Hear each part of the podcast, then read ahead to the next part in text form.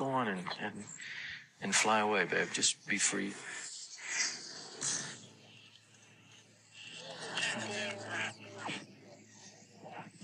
He was clearly an innovator.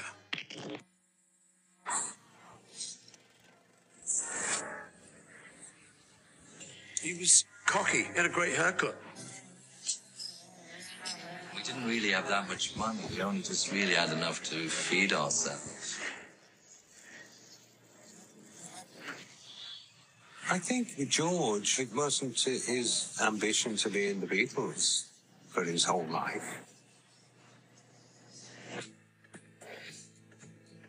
see a few pictures and read articles about you know, George Harrison, you don't realise that it's actually about yourself. It's like a marriage. You love each other, but you're getting fed up. We knew that he was peaking. George liked to surround himself with people that were good at something. He'd mortgaged his house to put up the money for this movie because he wanted to see it, which is still the most anybody's ever paid for a cinema ticket. Well, we got to do something, you know, with our lives. He comes in to me because he'd been to India again, I think. He said, oh, I've got this song. I think we shared a lot of tastes, cars or clothes, and, he, and women, obviously. I was being treated like the Messiah or something. Mr. Chapman shot John Lennon.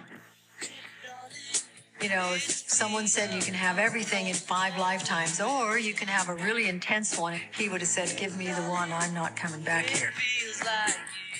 People always say I'm the Beatle who changed the most, but really that's what I see life is about. You have to change.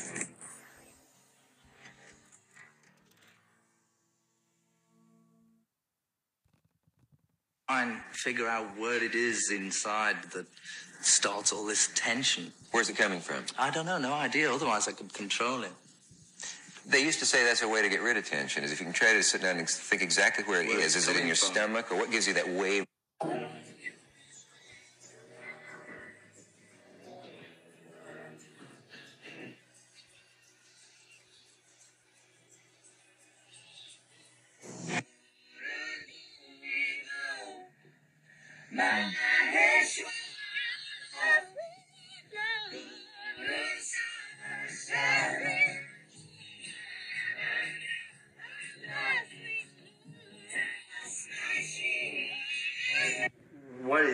about it that makes it so timeless? Well, is it? Uh, first, it's simple, you know, and the repetition. You know, really, Producer Lorne Michaels almost convinced George Harrison to tour again for only $3,000. Well, we gave it a sh- Oh, hoo, hoo. this is a big one. It's it's funny that you know I talked about Nina Simone last night, and tonight I'm talking about one of the Beatles, George Harrison, because George Harrison wasn't just a musician; he was also a film producer. He was the one who bankrolled to get um, Monty Python's film off the ground. He paid for it. He also produced Time Bandits, which is a really great film. A weird film, but a great film. Welcome to the Dr. Seuss Film Podcast. Um, but if you're like me and you know your parents played the Beatles and you you obviously knew who George Harrison was. He was called the Quiet Beatle when really he was the funny Beatle. um, very introspective, very he was born today 80 years ago, February um, 25th, 1943, in Liverpool, England, and died on November 29th, 2001, at the age of 58 of uh, brain cancer. Um, he was he was the uh, he was the young one, you know. Um, his earliest influences were George uh, Formby, Dang, uh, was it Django Reinhardt, Carl Perkins, Chet Atkins, and Chuck Berry. Mm. He also was big into Dylan and the Byrds and Indian music and Indian philosophies. And his wife has said in Martin Scorsese's Living in a Material World, which was this wonderful documentary about George Harrison and his life and his death, and how the night he died, the room glowed because he had been preparing for his death for, what was it, 30 years? Because he would always, you know, he would uh, chant and he would do what he needed to do, and he, and he arrived. But you know, and we all miss him, and mm, I wouldn't say the quiet Beatle. It what was smart abo- about George Harrison was is that you know when the Beatles broke up, you, you have to understand. So he's getting maybe two songs in per album. You know, whether it's um within you or without you or um Blue Jay Way, which is oh my god, that's such a great song, or uh, Taxman. Um, but he would he would get you know two songs in per album, and he had been stockpiling these songs, so that when Lennon, McCartney, Starr, all put out their solo albums, they were solo albums. All right. George Harrison put out a double album. A double album. He had been stockpiling so many songs. It was called All Things Must Pass. And um, it gave him the distinction as being the first to have a number one as an ex Beatle. He was the first. All Things Must Pass was such an iconic, gigantic album. I mean, the songs in All Things Must Pass, I mean, All Things Must Pass, Beware of Darkness, one of my personal favorites was just What is Life, uh, Apple Scruffs, um, Wah. Oh, that's such a great song. Um, My Sweet Lord, uh, you know, and um, and and it was produced by Phil Spector, you know, the the Wall of Sound. And later George wasn't happy with it because well Phil would overdo it um with the overdubs. Um but yeah, yeah. And then he did the concert for Bangladesh because he wanted to raise awareness of what was going on. That album became a gigantic hit. It won him a Grammy for Album of the Year. You know, um, the first for an ex Beatle. so you know, to be in that gigantic group, the Beatles, and he was young. He was very, very young, and the rest of them were like, "What is this?" but but Paul knew him. You know, um, say what you will about Paul McCartney. Um, he means well. He means well, and um, but yeah, he brought he brought George in, and um, said to the rest of them, "Well, he's kind of young and." but he played raunchy, and he, that's how he impressed the Beatles. Oh my goodness! Just think if we had not had that. I mean, the films that he produced, woo.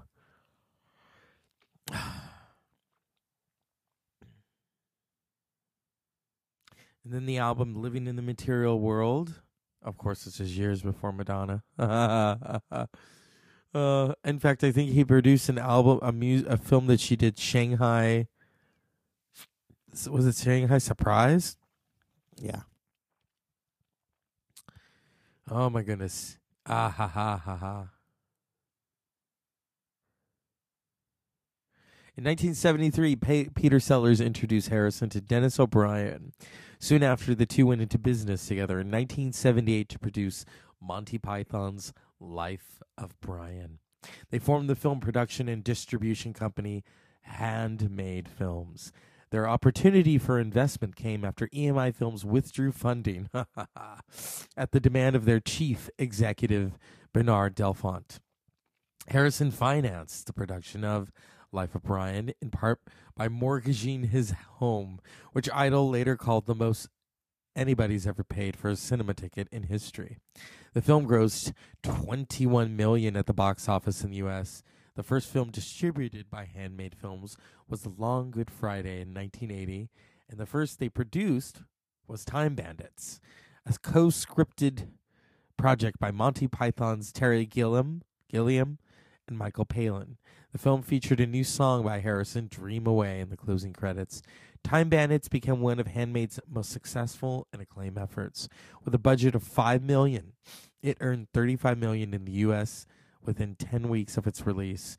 Harrison served as executive producer for 23 films with Handmade, including A Private Function, Mona Lisa, Shanghai Surprise, Withnail and I, How to Get Ahead in Advertising. He made a cam- cameo appearance in several of these films, including roles in Nightclub Singer and Shanghai Surprise, for which he recorded five new songs. According to Ian Inglis, Harrison's executive role in Handmade Films helped to sustain British cinema at a time of crisis, producing some of the country's most memorable films of the 1980s. Mm. Following a series of box office bombs in the late 80s and executive debt incurred by O'Brien, which is guar- guaranteed by Harrison, Handmade's financial situation became prec- precarious. The company ceased operations in 1991 and was sold three years later to Paragon Entertainment, a Canadian corporation. Afterwards, Harrison sued O'Brien for 25 million for fraud and negligence, resulting in an 11.6 million judgment in 1996. Oh my goodness. and then, of course, Hinduism.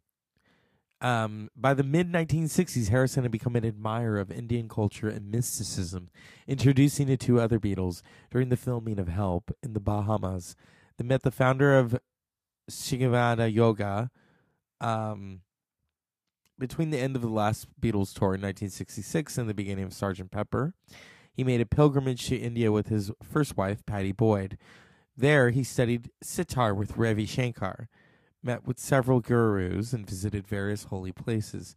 In 1968, he traveled with the other Beatles to Rishikesh in northern India to study med- meditation with the Maharishi Mahesh Yogi. Say that five times fast. Oh my goodness.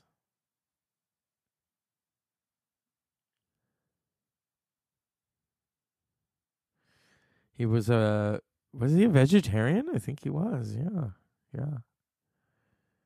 Um of course, you know, everyone knows about um his ex-wife and the songs that she inspired, including his songs and his friend Eric Clapton. And he later married his his wife uh, Olivia and uh, Olivia Harrison, and they had a son Dhani, who is the spitting image of George Harrison. He even sounds like him. So 80 years ago, the Quiet Beatle was born. Now, I wouldn't necessarily call him the Quiet Beatle. I think, you know, reporters reporters sometimes have to just put it to sleep. Um, of course, everyone remembers the footage when they arrived at New York, and and the reporter's like, "What do you think of the press who says you're nothing but a bunch of British Elvis Presleys? It's not true. It's not true." So yeah, they were having they were having fun. Um, but I highly recommend Living in a Material World, the Martin Scorsese documentary about George Harrison. Of course, there also is the concert for George, where everyone got together. Everybody from Eric Clapton to um, Tom Petty to Paul McCartney, uh, they all came together to celebrate George. Monty Python, they all came together. And here at the Dr. Zeus Film Podcast, I mean, come on, I was raised on the music of the Beatles. And then the films, you think of Time Bandits. I I've always told people to watch Time Bandits because it's it's such a peanut butter and jelly kind of film. now I mean, I'm people are probably like, "What do you mean by that?" You know, because I have a weird way of saying things. Peanut butter and jelly kind of film. Well, it is. It is a peanut butter jelly kind of film. It's a weird film. Um but it's a good it's a good film. I mean, it's it's got a crazy cast and you know, there's a lot going on and what else? What else are you gonna do? You know what I mean? it's been a long day. It's been a productive day. You know, I. But I knew when I woke up that I was to talk about George Harrison. I knew because you know we we talked about Nina Simone, and of course I I am going to talk about George. Um, I I unfortunately did see Shanghai Surprise and it was not interesting. but you know, we we all have hits and misses along the way. And um life itself is not perfect and George Harrison knew that. This is this is a guy who was only getting in two songs per album as a Beatle. And as a solo artist, he thrived. Here we go. This is the meeting.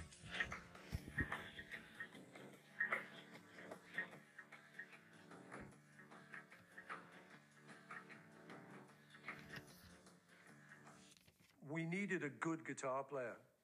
Both uh, John and I play a bit of guitar, but we couldn't really solo. We weren't that good. And I said, I know this guy. He's a bit young, but he's good. Uh, John said, Well, you know, let's meet him. He's coming. So I, I said to George, You want to go meet these guys I'm in a group with, you know? So, yeah. So he brought his guitar, and we were on the top deck of a double decker bus in Liverpool around where John lived, a place called Wilton. And nobody was on the bus late at night. And uh, John said, Well, go on and let's see you play to George. I said, Go on, go on, get your guitar out. So George unpacked his guitar, got it out, and he played this thing called Raunchy,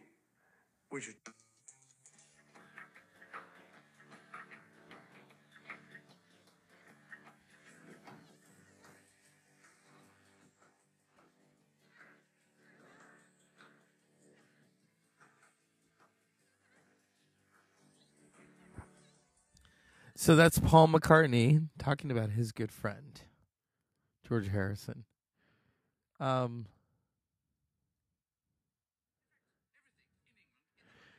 George himself actually acted. Here he is in a cameo in the Rutles. All you need is cash. Nigel Pep. There was Jimmy Glimmer, the Wallasey Warbler. And there was Vera Pickles, the singing granny. A large frog. There have been continued allegations that Rutle Corps is going bankrupt. Eric Manchester, the Rutle's press agent, are these allegations true? No, no. No, they're, uh, they're conjecture, you know. They're, they're sort of rumour. I think you find that where you get success, you'll always find this sort of rumour. No. So the stories of the theft, they're not true also? Uh, no, they're greatly exaggerated, greatly exaggerated. Uh, it's bad, you know. Things are going. But uh, nothing like the rate that, that people indicate. The trouble is that people feel because because these boys are the Rutles, people can come in and just help themselves to whatever they want, and this is just not on. And we're putting a stop to this, and we are doing. You know, it, it, it's almost dried up. Uh, things have gone. I won't deny it. Television sets, the odd car belonging to the company has uh, has disappeared, but uh, it's not extreme, you know. I did come in once and find that my office had been nicked. But it had been nicked by uh, by Ron Decline, who we called in to stop this sort of uh, flow of goods. So once you see this stopped, you feel that Rutle Corps will continue into the future? Absolutely. I feel that once we've put a stop to this sort of bit of petty pilfering, Rutle Corps will last for a very, very, very For a while, three chapters of the Redditch Hells Angels lived in the basement at Rutle Corps before Stig had the nerve to ask them to leave. Who hurt Stig? One of the girls. Who? Big Valerie. We're very upset, but there's not much we can do about it. Why not? Well, she'll thump me. So, Stig injured by Big Valerie. And of course, that reporter is Mr. George Harrison.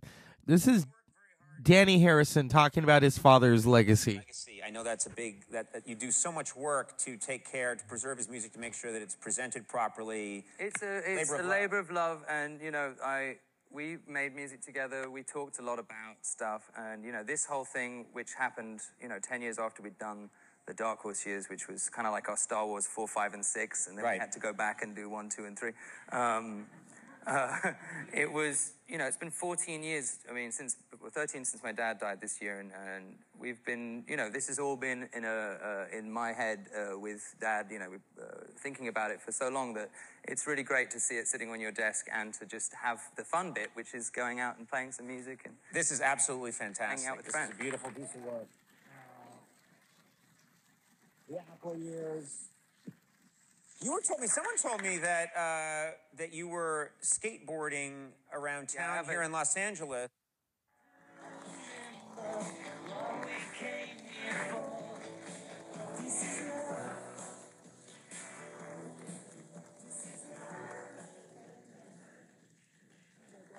Uh, Dad actually came back in 1987 from when he got the last one of these, and uh, I never told you this, but I broke it, uh, and I glued the bit back in, but no one noticed.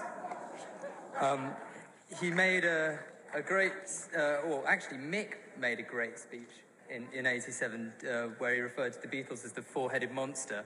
And uh, when they were all inducted, and uh, he told me lots of great stories, my dad, about that night. And um, I'd just like to say thanks to all of his mates, you know, who he'd love to see, uh, all the guys for coming and playing, and uh, to the Hall of Fame for, you know, having him in again. And um, yeah, to everyone who's ever liked his music, good on you. Cheers.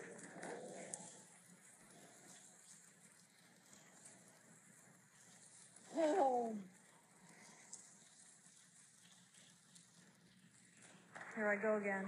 I could talk about George, you know, forever, but uh, I won't. There was a quote by the Indian poet Tagore that George read to me one day.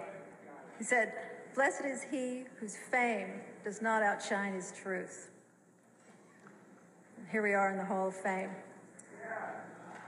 But the inductees are not chosen because of their fame, but because they express their truth through their music. George said that he tried to write songs that would uh, still mean something years from now. And I think it's safe to say that in spite of his immense fame, his truth will never be outshined or forgotten.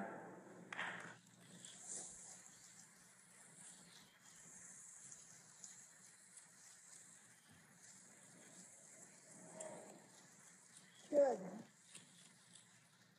If he were here, you know, he'd get a kick out of tonight. He'd be wanting to see everybody and party. But um, there probably would be a lot of people that he would thank. And, uh, you know, if you think of his, the, the span of his entire career, uh, there'd just be so many people who are in this room tonight that he may want to mention. But I'm going to mention one um, that I'm sure of, and it's the person in this room that George knew the longest in his life. That he met behind the air raid shelter when he was sneaking off to have his ciggy in school. And someone who looked after him and all of them from the time they were 13 till for George the end of his life.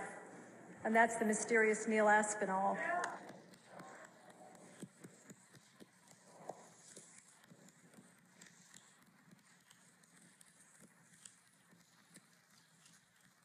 Because thank you, Neil, for holding it together for all these years because really the whole phenomenon might not have happened to stay together as long as it did without him. And, you know, he helped us, he's helped his family, and, and George loved him dearly, and, and, uh, and many of you as well. So thank you very much, and let's let George's music speak for itself.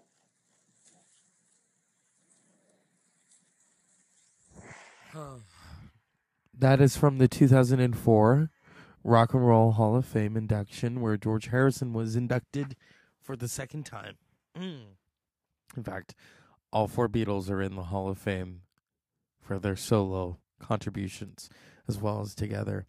And it was at that Hall of Fame, I'm not going to play it, where they did um uh ver- they did uh While My Guitar Gently Weeps and very famously Prince who was inducted that same year did a guitar solo that um is just mind-blowing. I mean, I I think we all forget how good Prince was as a guitar player, and and he really showed his love for the Beatles. You know, Pr- Prince was a musicologist. He was this this collector of music and was obviously influenced by them, as well as Hendrix and um. So yeah, uh, George Harrison. What a life! What a long career. Um, but yeah, if he were around today, I mean, he'd be 80 years old, and and keep in mind, he was the young, he was the baby Beatle, because you know John was John and Ringo were the eldest, and Paul was, I think, um, maybe a year older than George. You know, the guitar player. That's what he was because you know Paul and George and John couldn't solo, but George could. oh my goodness, yeah, it's pretty interesting. Um,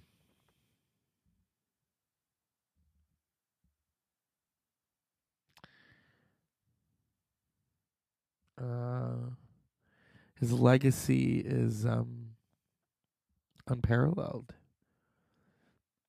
you know, you can't really call him the quiet beatle. You can't. You can call him George Harrison, one of the Beatles. He's pesky allergies. Um, what's intriguing, and, and I hope all of you watch Living in the Material World. I mean, it's it's just a whole bevy of stories and footage and um a labor of love to mm, show the world this magnificent artist. The documentary earned two Primetime Emmy Awards Outstanding Nonfiction Special and Outstanding Direction for Nonfiction Programming for director Martin Scorsese. It really is it's a it's a labor of love and um starts off him talking about his birth uh while uh, all things must pass plays so yeah. But i wanted to talk about um you know his passing was very interesting because this was oh geez, this was I think uh, two months after 9-11. And the country was just a mess.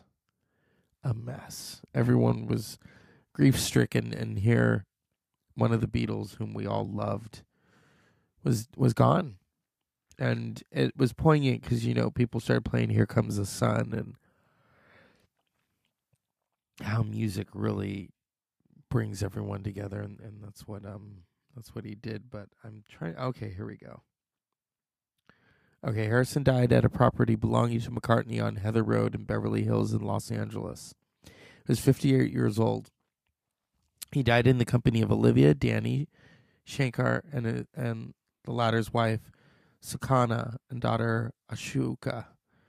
Um, the final message to the world, as relayed in a statement by Olivia and Dhani, was Everything else can wait, but the search for God cannot wait, and love for one another. He was cremated at the Hollywood Forever Cemetery, and his funeral was held at the Self Realization Fellowship Lake Shrine in Pacific Palisades, California. His close family um, scattered his ashes, according to Hindu tradition, in a private ceremony in the Ganges, Yamuna rivers near India. He left almost a hundred million in his will. His final recording was 2002's Brainwashed, released posthumously.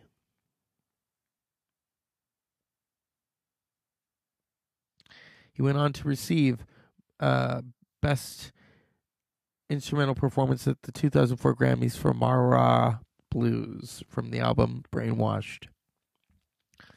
Mm.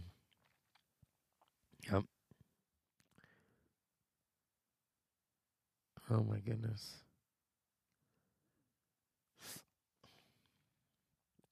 You know, you read all this, you think of all the people that he worked with, and um,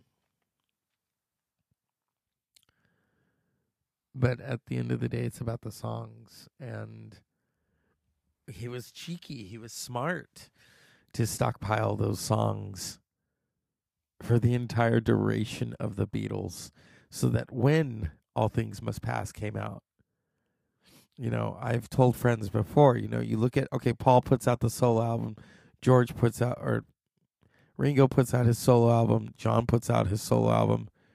And what does George do? George puts out a double album. All things must pass. So, 80 years of George Harrison.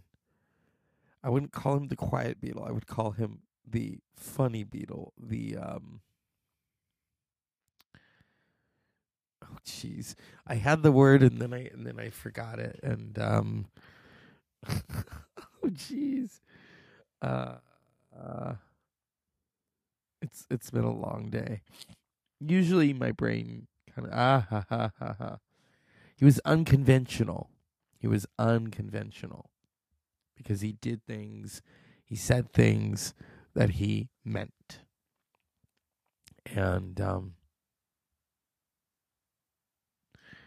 you know, if you watch the documentary, you'll see that. And but what intrigued me at most was his wife saying how he would pre- he prepared for death for 30 years in the style of um the Hinduism that he had learned. And so that's why when he died, the room glowed. So as always, unpleasant dreams.